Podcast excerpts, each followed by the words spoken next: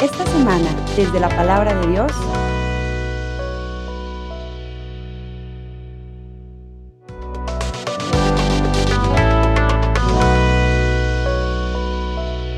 ¿Qué tal mis queridos hermanos? Me da mucho gusto saludarlos nuevamente en este segundo domingo del tiempo de la cuaresma. Estamos siguiendo el ciclo B. Y en este ciclo litúrgico que estamos siguiendo este año, de nuevo se nos invita a que leamos un pasaje que nosotros leemos todos los años, pero en los diferentes ciclos litúrgicos. Estamos ahorita siguiendo a Marcos. Y este pasaje nos invita a tomar en serio la palabra de Dios. Y quisiera pues que tomemos en serio lo que hoy les dice Dios a los apóstoles en forma imperativa. Escúchenlo. Esta escucha atenta y obediente debe de ser el camino a la Pascua. Y bueno, pues continuamos con más o menos las mismas ideas del domingo pasado, que recordarán ustedes que nuevamente la palabra de Dios nos guiaba, aunque no solamente eso, sino hablábamos de la carta a los Efesios en que nos hablaba de eh, pues toda la armadura de la fe. En esta, pues vamos a nuevamente a profundizar un poquito más sobre el tema de la escritura. Para poder profundizar en el texto que leemos hoy, es necesario que recordemos que poco antes, especialmente si leemos Marcos en el capítulo 8, verso 31, Jesús les ha hablado a sus discípulos sobre el camino que debe seguir hacia la muerte. De manera natural, ellos, obviamente, pues no comprenden. Se les hace realmente, pues, una locura, como muestra la actitud de Pedro. O sea, no es posible que te pase esto, dice Marcos 8:32. Sobre todo en el, en, el, Evangelio de Mateo se ve todavía más claro esta incomprensión de parte de los apóstoles. Sin embargo, como concluimos, no hay otro camino. Esto pone en crisis la fe de los discípulos. ¿Será realmente este el Mesías? ¿O estamos siguiendo un loco fanático? A un idealista que nos va a llevar a todos a la muerte. En este pasaje Dios quiere hacer evidente que a pesar de que la muerte es y será un evento, no solo para nosotros, no solamente para Jesús, sino para todos, tenemos que pasar por Él. Muchas veces pasaremos por Él en medio de grandes pruebas, como fue con el mismo Cristo. Y el final no termina ahí. Esto es una de las grandes enseñanzas de este texto. La muerte no termina con nada. Por ello Jesús, después de esta crisis de fe, se les muestra resucitado, glorioso, para que vean que no termina con la muerte, que si bien hay que pasar por ella, pues no es el final de la vida.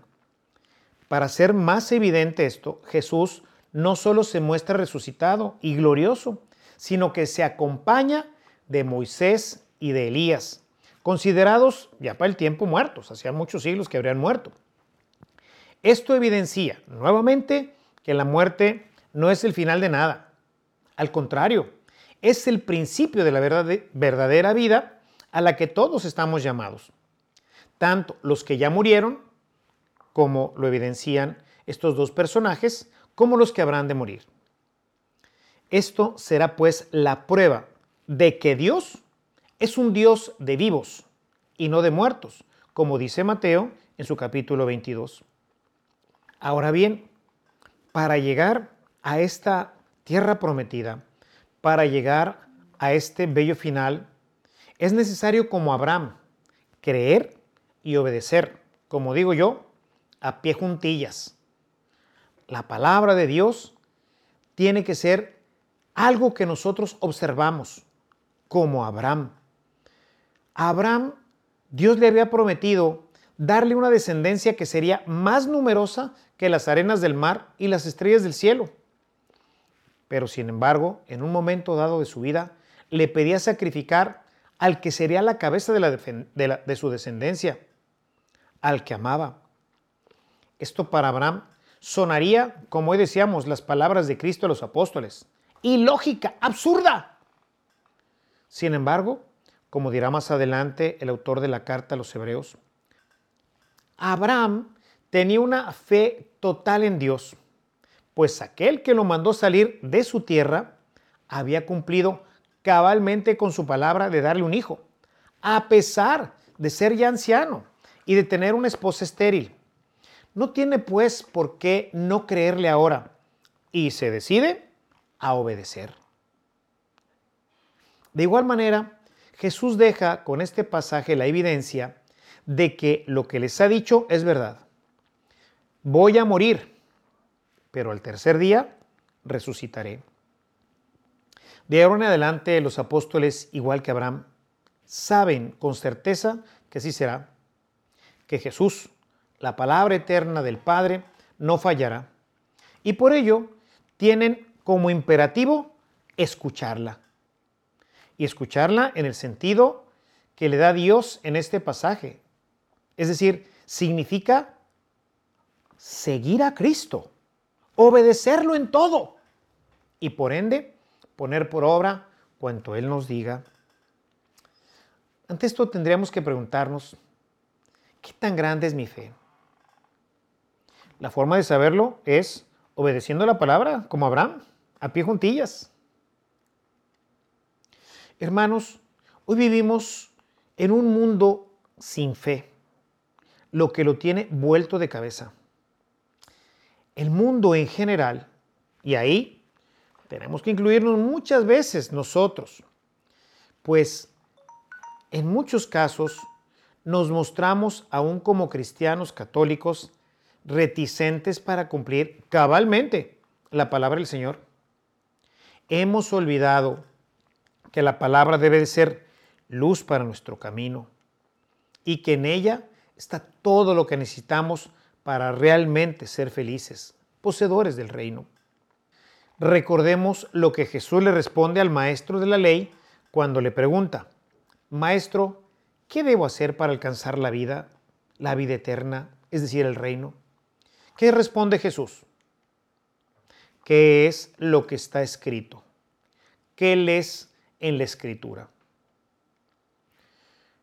Y habiendo respondido el maestro con la ley, le dijo Jesús, pues bien, haz eso que está escrito y vivirás. Hermanos, esto es lo que tenemos que hacer. Leer la escritura y poner por obra lo que ahí está escrito.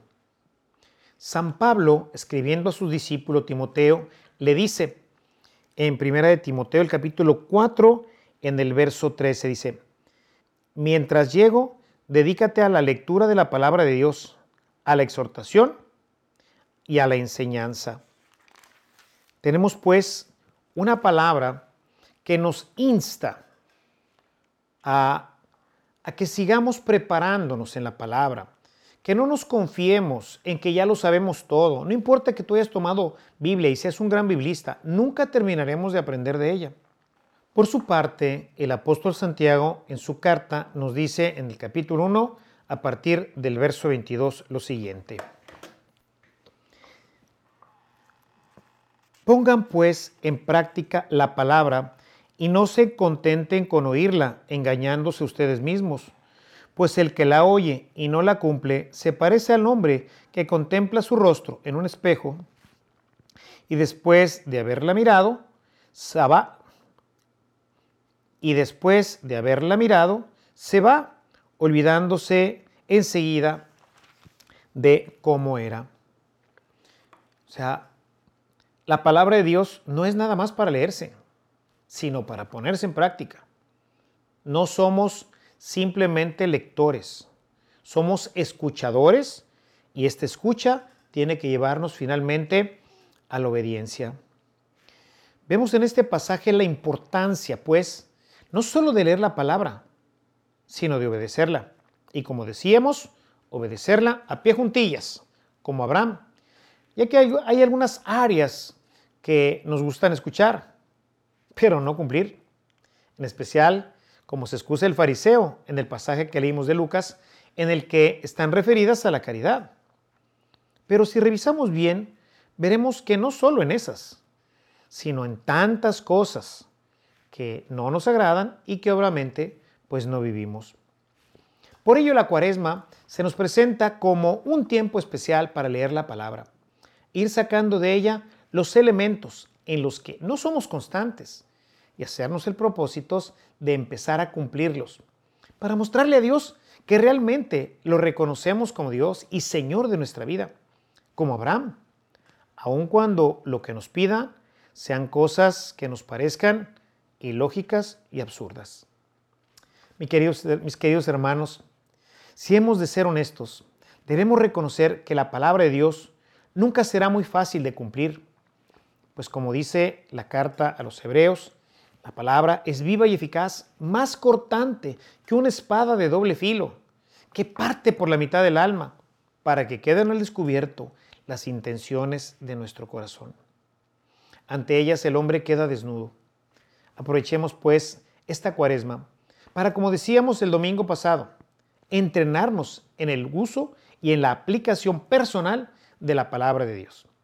Que el Señor nos ayude, nos dé su gracia y su fuerza para poder seguir creciendo en este uso de la palabra, especialmente para nuestra vida. Nos vemos en nuestro próximo video, nuestro próximo domingo. Hasta entonces, recuerda, cuídate y cuida a tu familia. Este servicio llegó hasta ti gracias a la aportación económica de nuestros suscriptores. Si deseas formar parte de esta gran obra de evangelización, agradeceremos cualquier aportación que salga de tu corazón. También te invitamos a visitar nuestro centro de evangelización en línea, en donde encontrarás de forma gratuita una diversidad de material para tu crecimiento espiritual o el de tus grupos apostólicos. Que el amor de Cristo y la ternura de María reinen por siempre en tu corazón. Hasta la próxima.